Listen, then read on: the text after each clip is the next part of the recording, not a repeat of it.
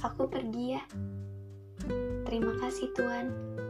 Semoga akan ada sosok yang mampu mencintaimu sebanyak aku dan mau menunggumu sesabar caraku. Selamat kehilangan cinta yang paling besar, Tuhan.